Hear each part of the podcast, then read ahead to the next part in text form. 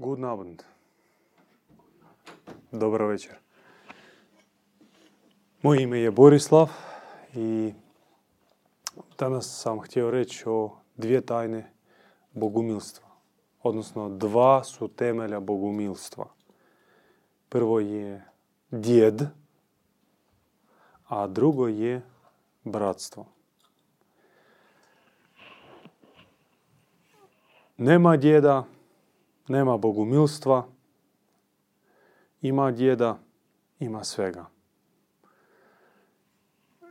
Fenomen djeda dan danas nije pojmljiv i na njega stoji velika zabrana. Jasno, odakle dolazi, od onih koji su zapravo ismakli sve djedove i trude se da ih ponovno se ne pojave. No oće, ih ima i bit će vazda. Zato što Bog djeluje preko čovjeka i najprije djeluje preko savršenog čovjeka. A bez smetnje, bez ikakvih uvjetovanosti djeluje preko djedova, didova ili ti pomazanika. Grčka riječ Hrestos. Krist, pomazanik, u istočnom kršćanstvu starec, na Balkanu dida, djed, bogumilski.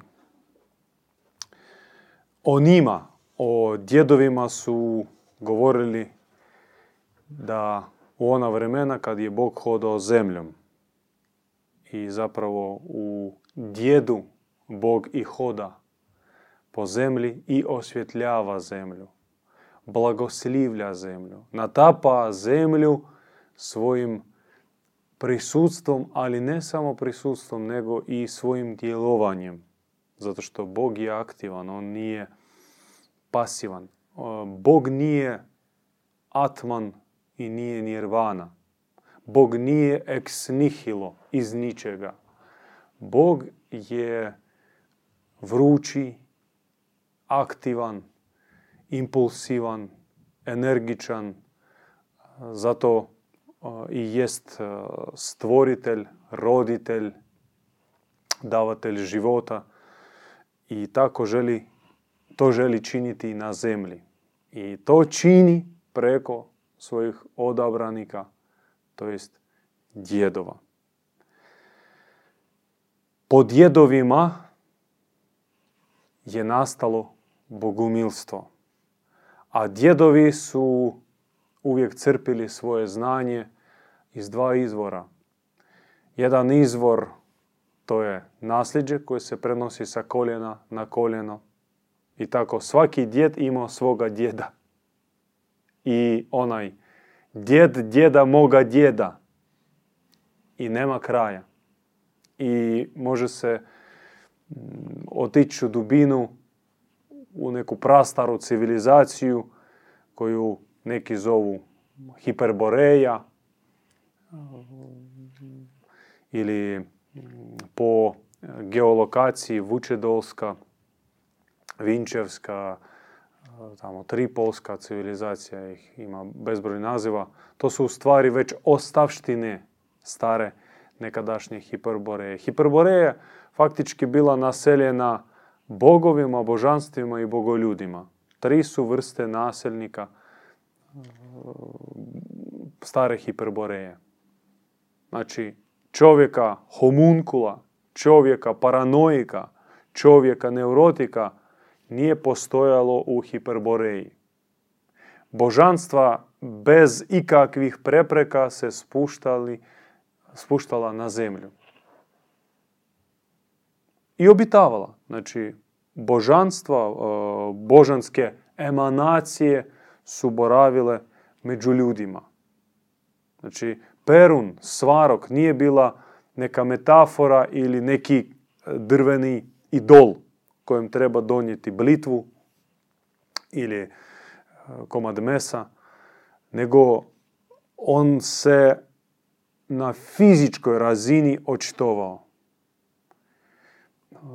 Božice, Moko, Šlada, Tara, bile su među ljudima u, duhovni, u duhovnoj emanaciji, u oblaku svoga prisutstva. Sad o tome teško govoriti, pošto konzumerist, velegrađanin koji navikao gledati iluzije hollywoodskih filmova, sve dovodi u pitanje, oko svega filosofira, racionalizira, njemu treba čvrsti dokaz, on se ponaša poput onog patologo anatoma koji mora otvoriti umrlo tijelo, mrtvo tijelo i proanalizirati sve.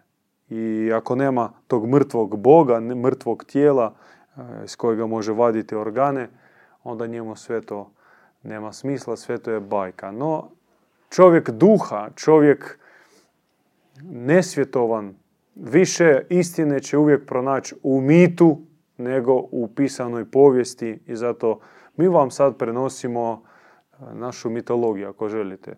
Zato hoćete vi je prihvatiti, nećete prihvatiti, to je na vama. Mi nećemo vam predočiti nikakav pisani dokaz, to je čak toliko ligavo zamjeravati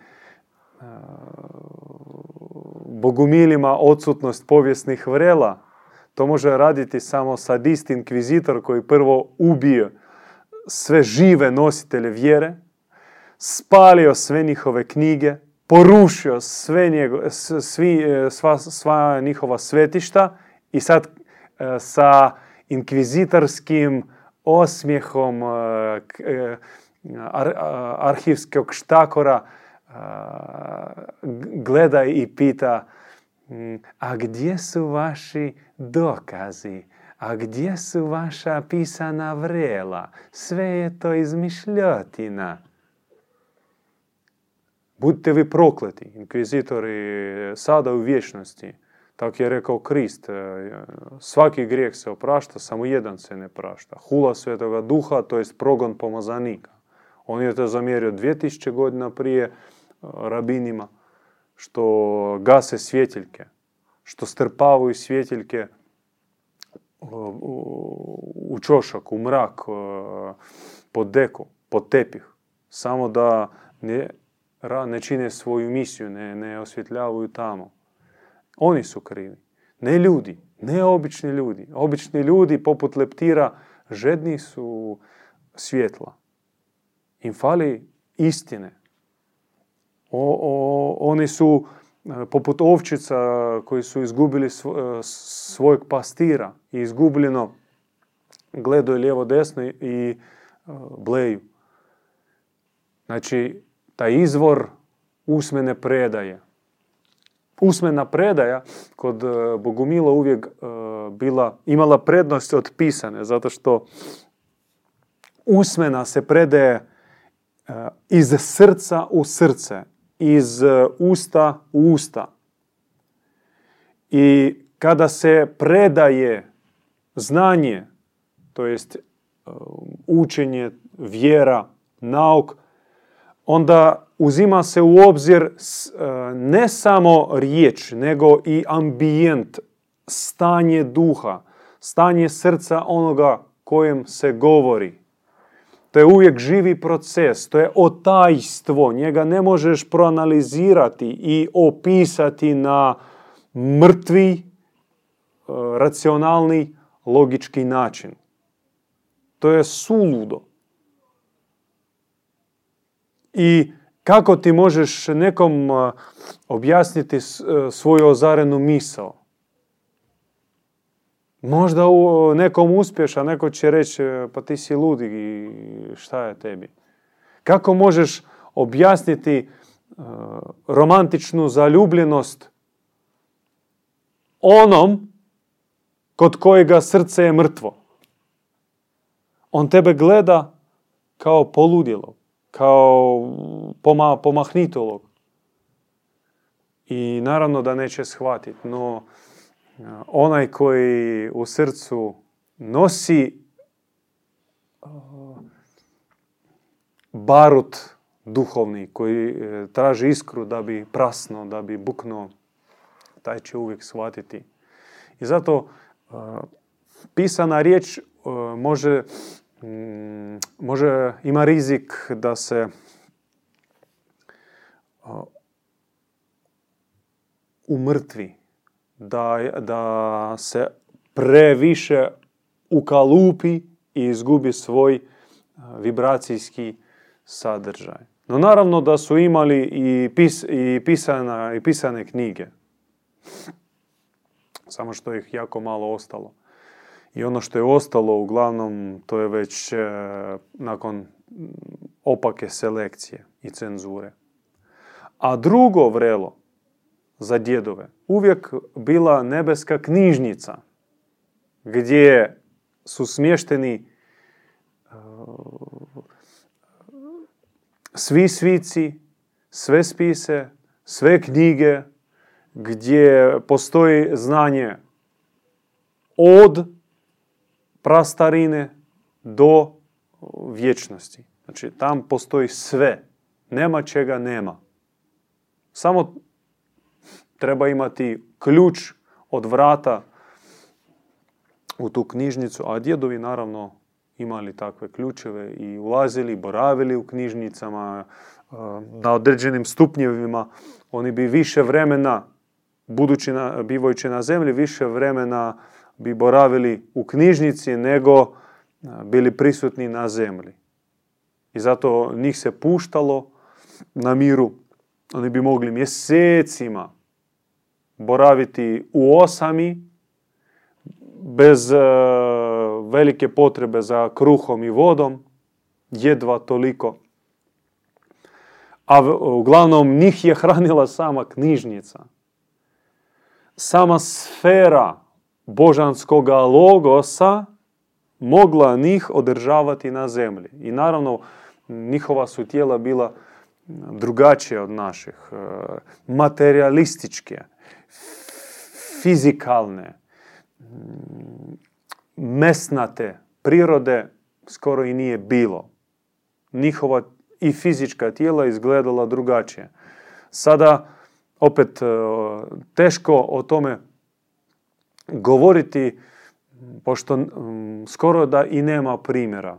No možda ako vi imate u nekom svom e, okruženju ili poznavali ste neku osobu, ajmo reći produhovljeni, prosvjetljeni i osjetili da i tijelo te osobe lakše, prozirnije, svjetlije, mirisnije od običnog čovjeka, onda slobodno to množite puta milijun. Puta milijun i nećete pogriješiti, takvi su bili naši veliki djedovi. I takav je cilj duhovnog čovjeka postati ovakav. Znači, božanstva, smo rekli, obitavala uopće bez, bez ikakvih, ikakvih pod, prepreka bogoljudi. Tko su ti bogoljudi? Pa to su i bili e, stvarni nas, e, nasljednici, stanovnici hiperborejske prastare civilizacije. Znači, život u toj civilizaciji bio moguć samo za polu boga, polu čovjeka. I dolazak na zemlju nije bio traumatičan. Znači nikakvog rizika abortusa ili slučajnog začeća. Nekih monstruoznih bolesti. Rizik biti pobačen još u samom stanju začeća. Toga ničega nije bilo dolazak na zemlju bilo je najsvetije tajstvo.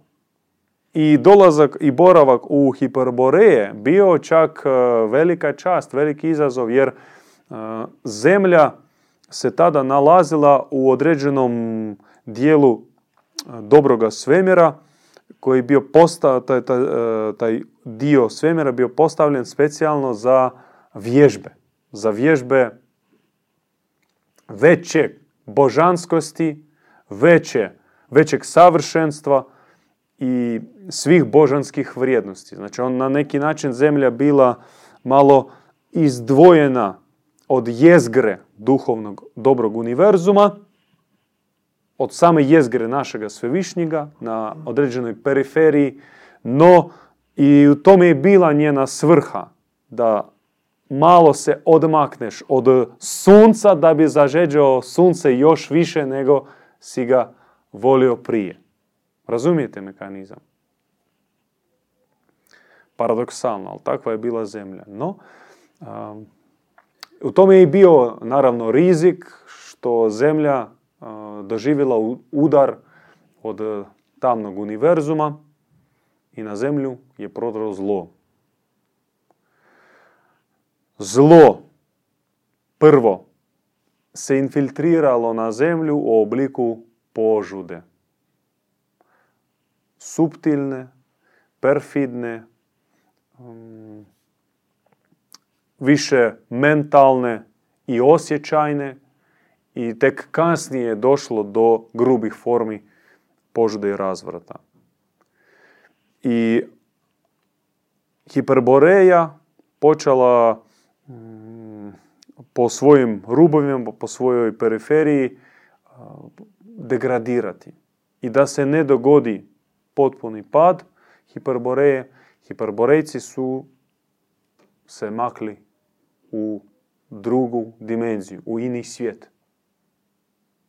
Prešli su na, na tajanstveni način u taj svijet, ali ostali su prisutni duhom, sferom, objavom, ukazanjem, porukama, u genetskom kodu na zemlji. Samo to treba znati očitati i aktivirati. To jest primiti kad se radi o objavi, o poruci. I po predaji Hiperboreji naseljavali su 14 svetih naroda, jedan od naroda bili su protoslaveni. Sad mi nećemo govoriti o lokalizaciji, pošto nije sad poanta našeg predavanja, bavite se zemljopisom. Bitno da protoslavenski narod koji se kasnije podijelio pod utjecajem vremena i različitih geopolitičkih događaja na više klanova, više plemena, usvojili su i nosili u sebi i dan danas nose srž božanske civilizacije Hiperboreje, svu duhovnu mudrost, svo duhovno znanje iz te stare Hiperboreje. Sustav vrijednosti, on je duboko upečačen. Naravno se nataložilo i pokrilo se slojevima mahovine, prašine, kapitalizma, komunizma, različitih izmi. Ali ispod tih slojeva ostaje netaknuta riznica koju treba iskopati kao onu zlatnu rudu. Izvaditi na površinu i pustiti u aktivno korištenje. I tu su potrebni djedovi. Djedovi su oni koji zapravo uspjeli probuditi u sebi riznicu. S druge strane, došli su na zemlju već sa određenom misijom. To i jesu pozlačena božanska usta preko kojih zvuči nebeski logos. Osim toga, oni su hodajuća narodna savjest koji nam uvijek fali. Nam za moralne autoritete postavljaju neke sumničave osobe. Tko je danas elita našega društva? Jeste bi povjerili svoje dijete na čuvanje ikomu od predstavnika takozvane elite?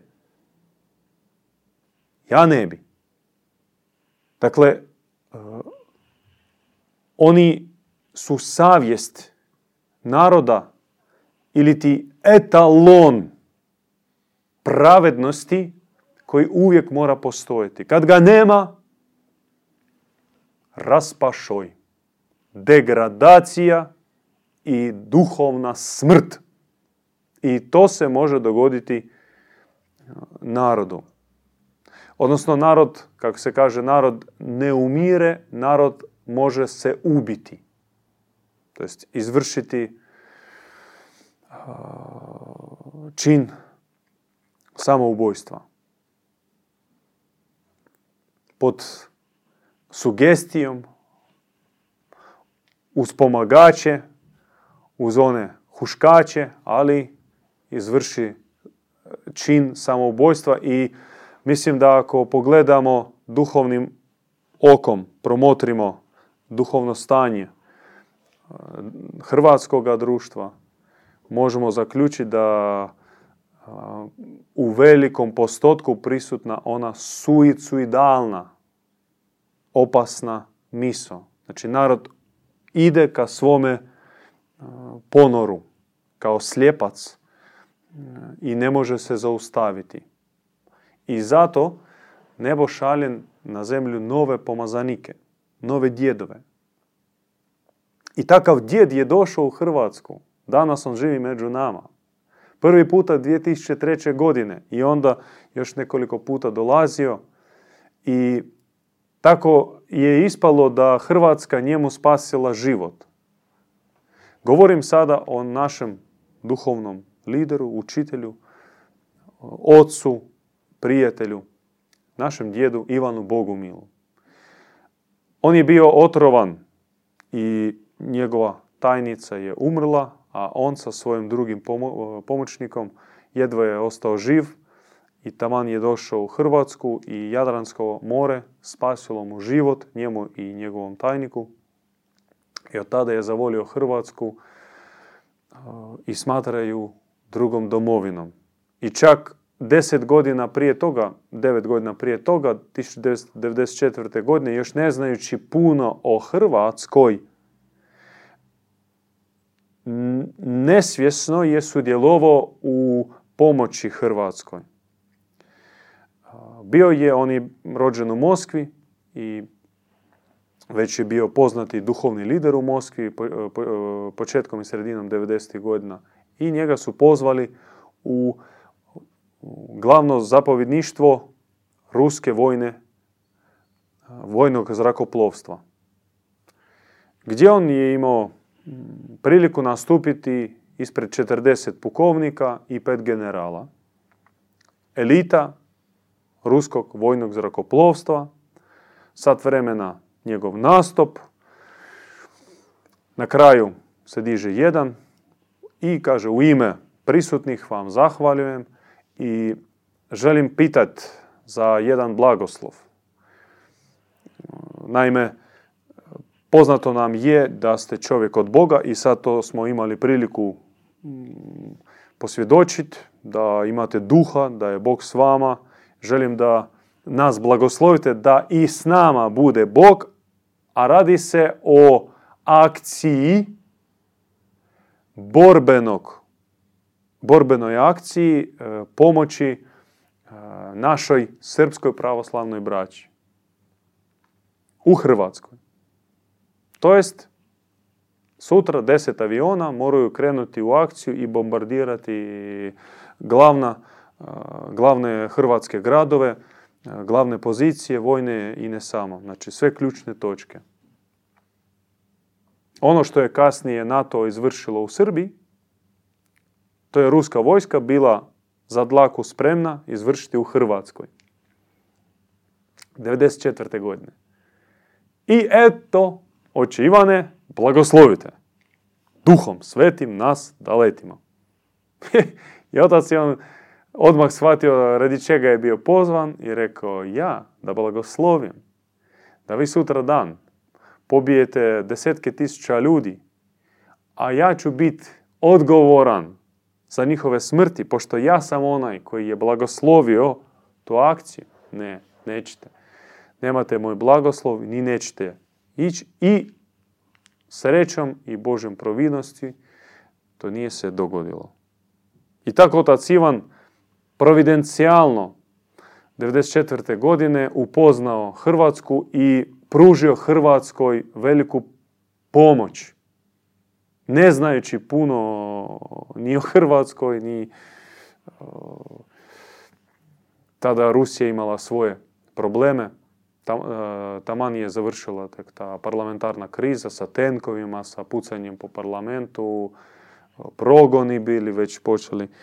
Uglavnom, kad je on došao u Hrvatskoj, e, ljudi su krenuli prema njemu sa otvorenim srcima i počele su okupljati dvorane, livade, gdje god je moglo, njega su čekali, molili za blagoslov, za savjet, za isciljenje i zaista on je pomogao mnogim ljudima, iscijelio od, od teških bolesti, nastupio sa prekrasnim porukama, no brzo se angažirala inkvizicija, krenula akcija i kako su nam kasnije pričali, po određenim crkvama se vodile sprovodne mise gdje se spominjalo njegovo ime da se likvidira kao pojam. I od tada još on je došao par puta, no više ovako inkognito, nejavno, dolazeći već konima koji su ga zaista htjeli vidjeti, čekali i to je to. Zadnji put je bio 2008. godine i međutim prije u 2005. godini njemu za vrijeme boravka na Krku otvorila se Atlantitska sfera, Jadransko more je progovorilo i njemu bilo izdiktirana knjiga o atlantitskom arhetipu, atlantitskim duhovnim darovima. Prekrasna knjiga, preporučujem naći, pročitati. I zadnji put je došao 2008. godine, opet mjesec dana boravio na Krku i taj boravak završio, taj boravak završio sa knjigom Raskrinkavanje Eldabaota gdje je on kritično protumačio Stari Zavjet e, posve knjigu Postanka. Objašnjavajući da radi se, da se radi o ne o Bogu, istinskom, svevišnjem, ljubećem Bogu, nego o prevarantu, kradljivcu, lopovu, demiurgu, očuhu, sadistu, ubojici i sva dualistička, gnostička škola, sva mudrost e, je stavljena u tu knjigu, mi imamo je kod sebe tu na polici. I od tada Hrvatska dolazi njemu. Više on ne dolazi, nažalost, u Hrvatsku, iako i želi, ali zbog zdravlja, zbog okolnosti ne može. I onda Hrvatska ide k njemu u licu onih kojim je stalo do Hrvatske. Onaj kojim je stalo do Hrvatske, do sudbine Hrvatske, do budućnosti Hrvatske, taj ide pomazaniku i pita. Pita Boga da kaže preko pomazanika, preko djeda, a što treba činiti danas? Meni osobno, mojoj zajednici i nam kao narodu. Tak je bilo uvijek, tako je i tak će biti. To je univerzalni duhovni zakon života na zemlji. Mora se pitati Boga u licu djeda. Ako se ne pita, onda se luta. A kako se kaže u narodu? Ko pita, taj ne skita.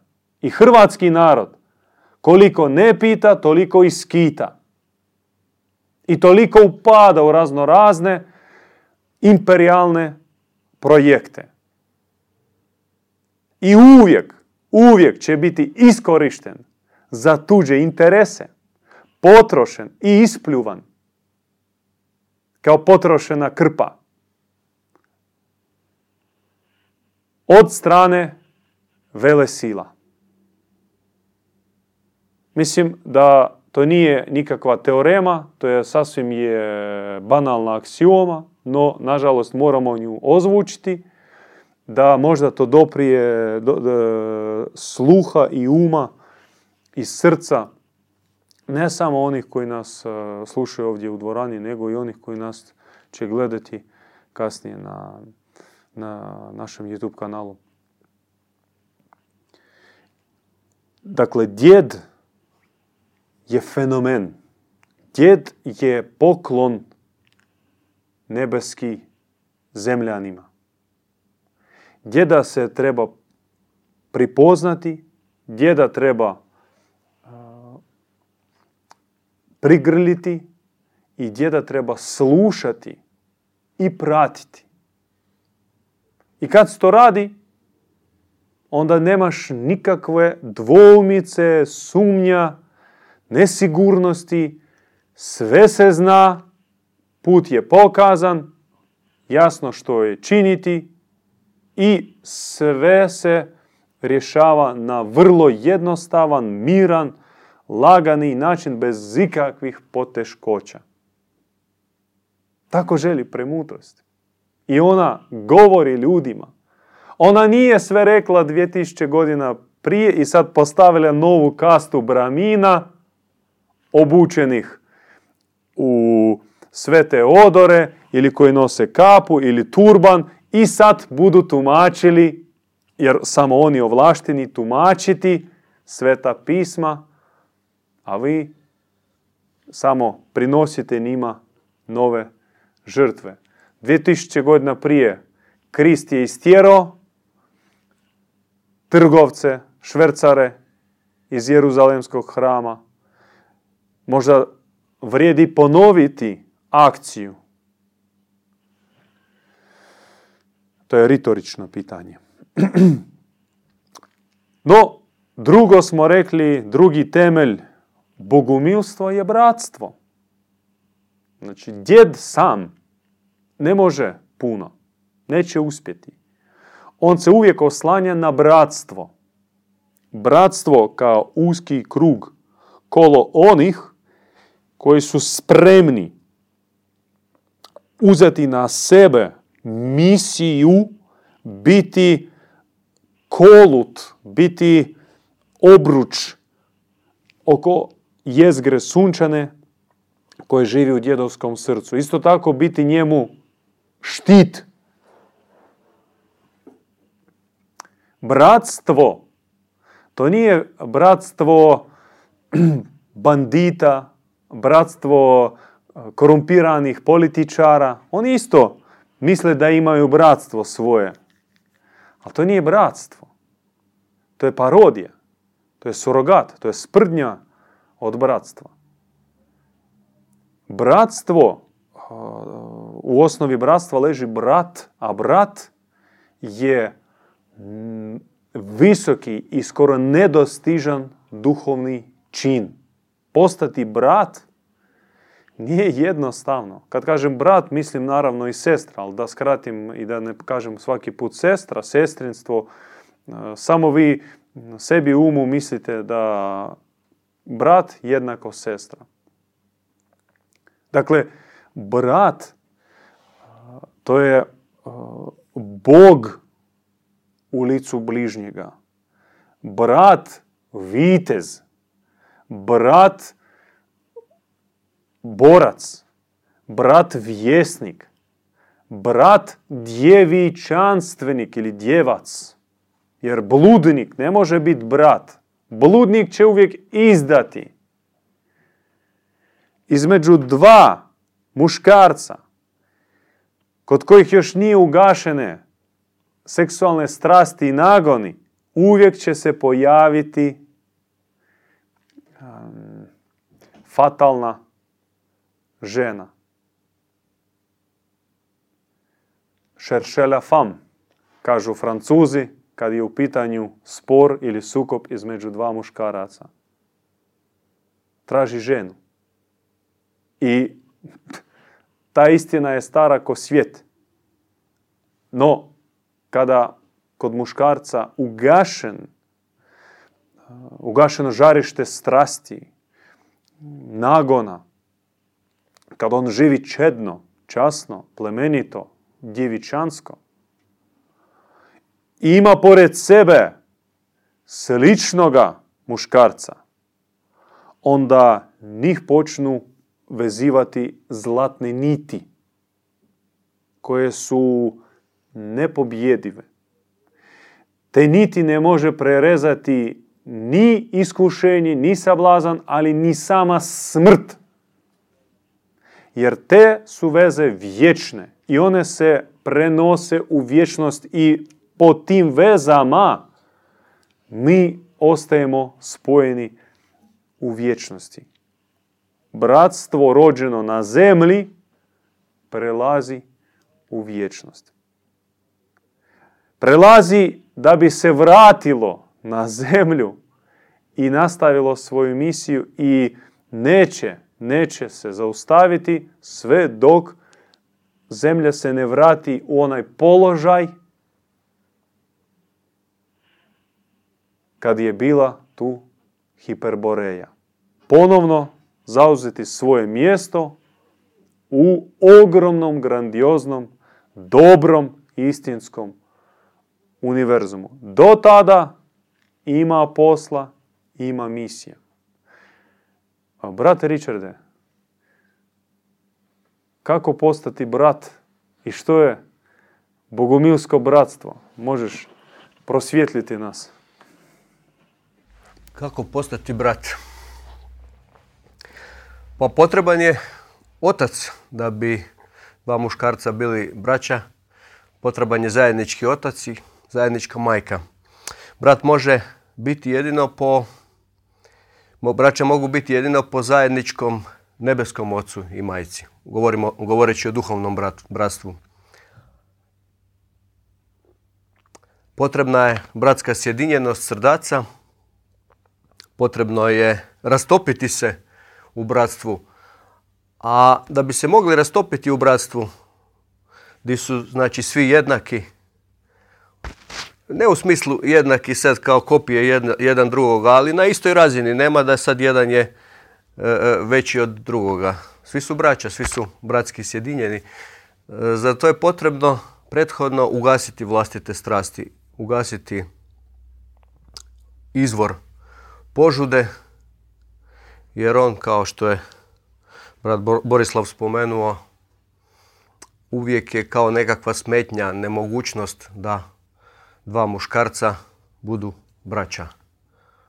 A, uvijek postoji opasnost da, da se nekako, da budu zavađeni. Potrebna je posvećenost za bratstvo. Još jedan od preduvjeta je potrebna posvećenost visokom duhovnom cilju. Znači, potrebno je izaći iz paradigme ovog života kakav danas vlada, iz ove civilizacije na koju smo navikli, gdje se, može se reći ukratko, smisao života, kao smisao života nudi a, nekakvo materialističko usmjerenje zadovoljavanja vlastitih e, prohtjeva po sistemu use, nase i tri točkice. Potrebno je život posvetiti višem cilju. Potrebno je iščupati, otkriti, možda bolje rečeno, otkriti, razotkriti arhetip unutar vlastitog srca koji čuva u sebi misiju. A ta misija mora biti nekako gledano iz perspektive današnjeg svijeta gotovo nedostižna.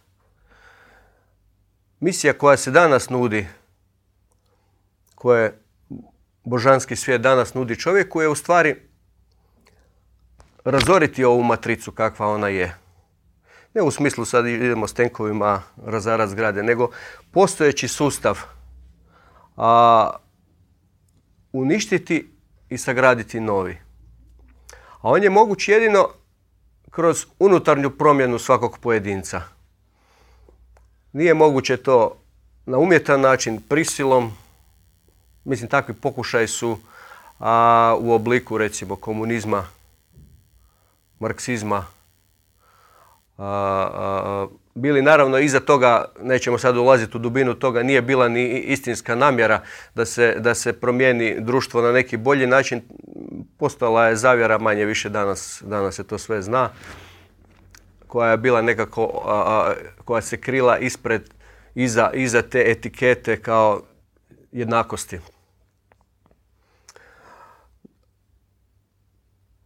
Promjena koja je, taj visoki cilj i, i, i osobna misija je u stvari duboko promijeniti sebe, roditi se na novo.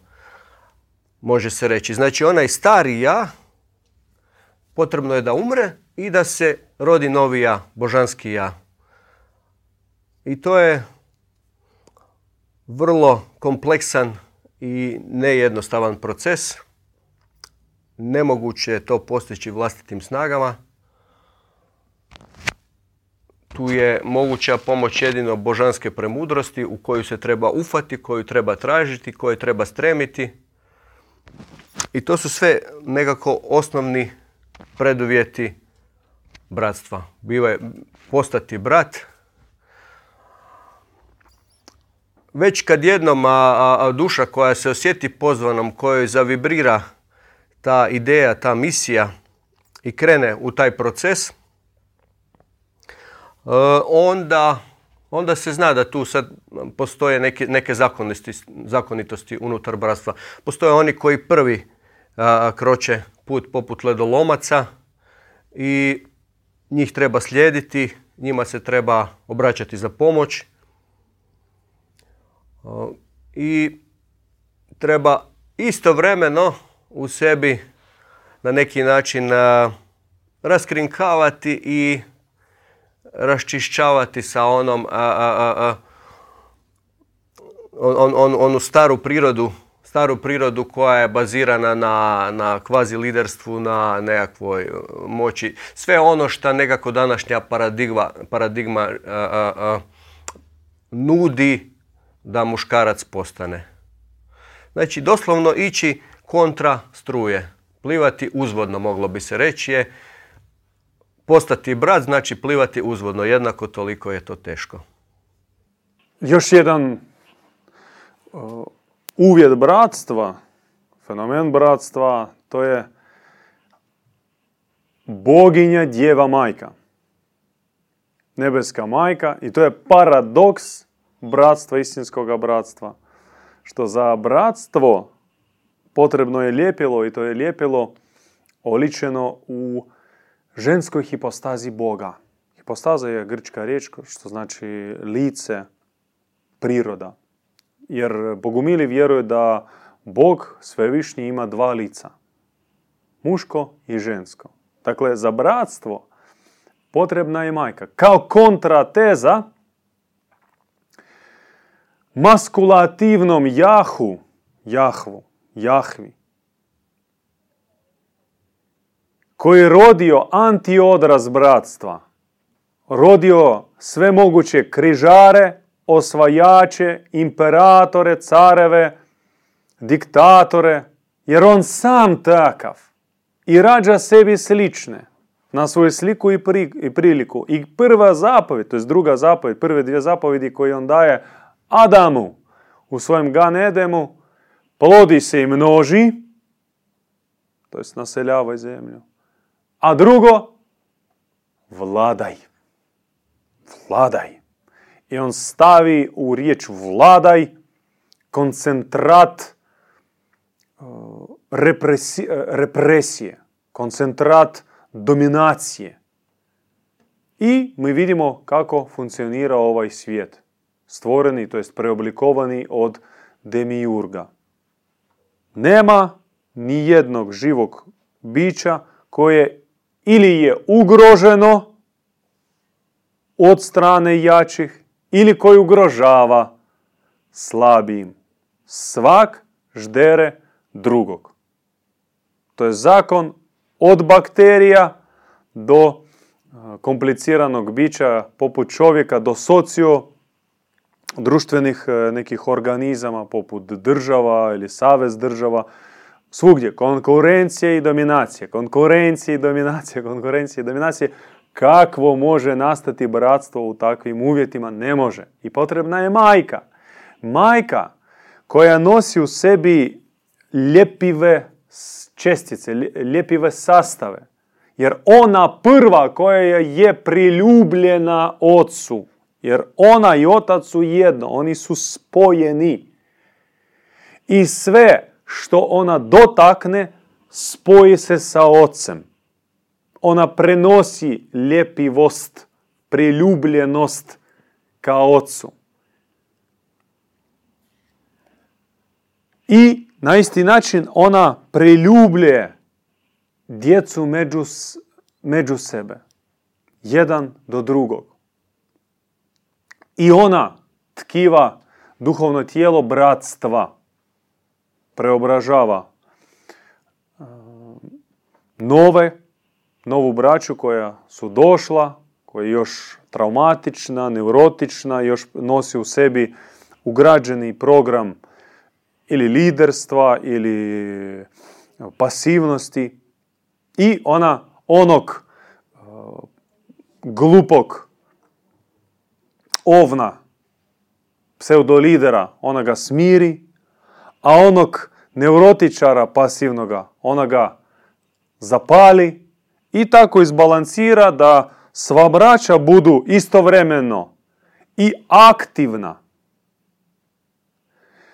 iz, izražena, imaju lice.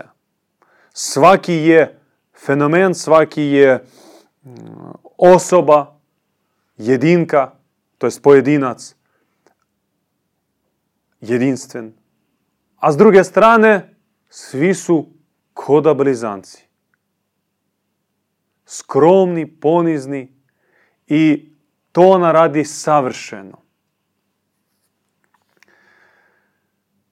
Kaže se u svijetu da iza svakog uspješnog muškarca stoji neka dobra žena.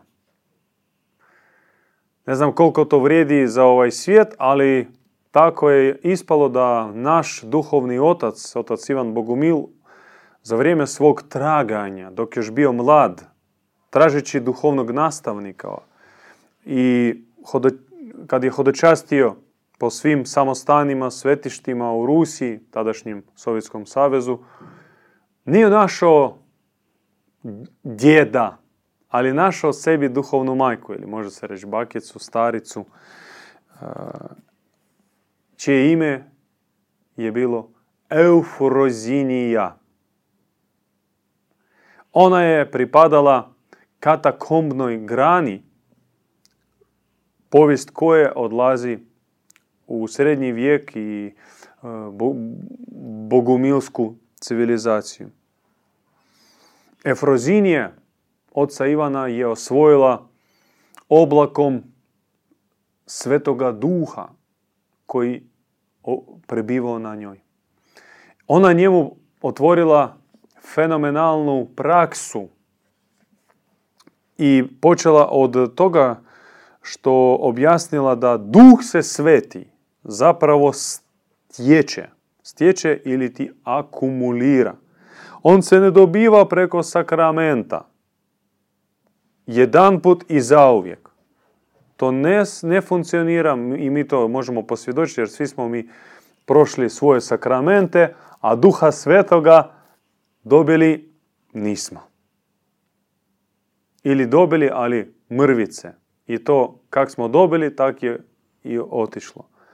Evrozin je učila da duhu se svetom treba pristupiti kao, kao blagu, kao riznici, koje treba skupljati. Nalik mm, onom pametnom poduzetniku koji sve lipa do lipe, kuna do kune, skuplja blago da bi e, ostavio nasljedstvo. Zrna po zrnu je pogača, kamen po kamen je palača. To je savršena formula za stjecanje svetoga duha. Kap po kap skupljaš milost duha svetoga da bi izgradio unutarnju palaču, da bi spekao kruh inosušni koji možeš hraniti gladne oko tebe. I majka Eufrozinija od Ivano pokazala praksu na koji način se stječe duh sveti. On je odmah zavolio kupanje u ledenom svetom izvoru sa molitvom, posvećenjem, blagoslovom vode, uronjavanjem, ljeti, zimi. On isto tako zavolio klanjenje, kako ona klanjala ko, ne znam, može se reći ko bić, tako brzo, energično. Po tisuću i više klanjanja, od jedan put. Po tisuću i više klanjanja u svojih 70 godina. Noćno bdjenje uz malu zapaljenu neku lučicu. Ona molila, čitala uglavnom psalme i tako moleći nakon dva, tri sata molitve bi mogla zaspati i čini se da spava. A usna njena jedva, jedva izgovaraju molitvu. I kad bi je pozvao, ona bi odmah otvorila oči. To za nas mašta. Jer mi kad idemo spavat, mi spuštamo se, ne znam, na katove i katove paklenoga dna. I nas da se, ponekad da se probudimo treba tresti za noge, treba struju, na, na struju spojiti poljeti hladnom vodom, da ono, dođeš sebi, a što, gdje, duša mora prosvjetljiti san, ona učila da san treba prosvjetljiti, treba ga prekidati, treba se po noći moliti, Moć je dana za, noć je dana za molitvu, a dan za radove. I kad spavati? Ne treba spavati. San, san je hipnoza, san je prokletstvo, učila je Frozinije, koju onaj demiurg bacio na čovjeka. Sjećate se kad je stvarao Evu iz Adama, on Adama je uspavao. Na hebrejskom to, to zvuči tardema, tardema, teški, duboki san, to jest anestezija. I čovjek više manje se nalazi u stanju te anestezije nikako iz nje da izađe. Ja vam preporučujem ovu knjigu, to je knjiga već post mortum, poslije njenog e, odlaska. Ona se ukazala e, ocu Ivanu i izdiktirala duhovne poruke, upute praktične svetosti. Tko želi postati svetac, tko želi steći visoki stupanj duha svetoga, ova knjiga za vas čitajući ovu knjigu, ali ne od korice do korice, nego pomolivši se, otvorite i neka sama Efrozinije vam kaže. Hoćemo da kaže. Svima, nama. Majko Efrozinije, kaži nam nešto. Starec ili djed, čije duhovnost ne ide preko institucionalne i književne, ne dostiže kraljevstvo nebeske, nebesko i druge sablažnjava. Eto vidiš o djedu, majka Frozinja rekla. Da djed, on mora biti izvan okvira institucije i književnosti. To jest biti ograničen postojećim već dogmama i pravilima. Znači, još jedan put, djed čija duhovnost ne ide preko institucionalne i književne, ne dostiže kraljevstvo nebesko i druge sablažnjava. To jest on može biti e, prosvjetljeni, ali ako se oslanja samo na postojeće dogme, ako je unutar postojeće, ajmo reći, religiozne paradigme, onda on služi sablaznom za druge. I one darove i one darove duha svetoga koji ima, ali ako ne napušta granici instituta, institucije, onda on će duše sablažnjavati i njih e, dovoditi unutar mrtve institucije. I možda on ima darove, ali one koji on doveo, oni će se izgubiti u institucije, jer institucija je jača. Dobra poruka. Ako želite svetosti, morate ići ča iz institucije. Morate hrabro nadvladati sve postojeće okvire dogme i otvoriti se novome. Da, zaključna bi riječ naša bogumilska bila da Bog se objavljuje na novo. Na novo. Kao novi. Kao onakav kakav nikada prije nije se objavio. Pod savršeno novim imenima. U savršeno novim oblicima. Sa savršeno novim glasom, porukama, uputama, neočekivani, novi, nepojmljivi i nedokučivi. I ne, neće se više on objavljivati onakav kakav uh, već na, opisan u knjigama. Džabe, one svete, ona sveta pisma uh, koristiti za, za onaj ono mjerilo iz nacističke Njemačke, lubanju izmjerivati. Jel e, si dovoljno arijac ili nisi? Jel je dovoljno si Bog ili nisi Bog? Mora se primijeniti taj zakon. Ne, treba postati tabula rasa, čista daska i otvoriti se da nebeska olovka napiše novo pismo, ali već u srcima, a ne toliko na papiru. Zato vam želimo mudrosti, ali i hrabrosti. Želimo biti uh, novatori.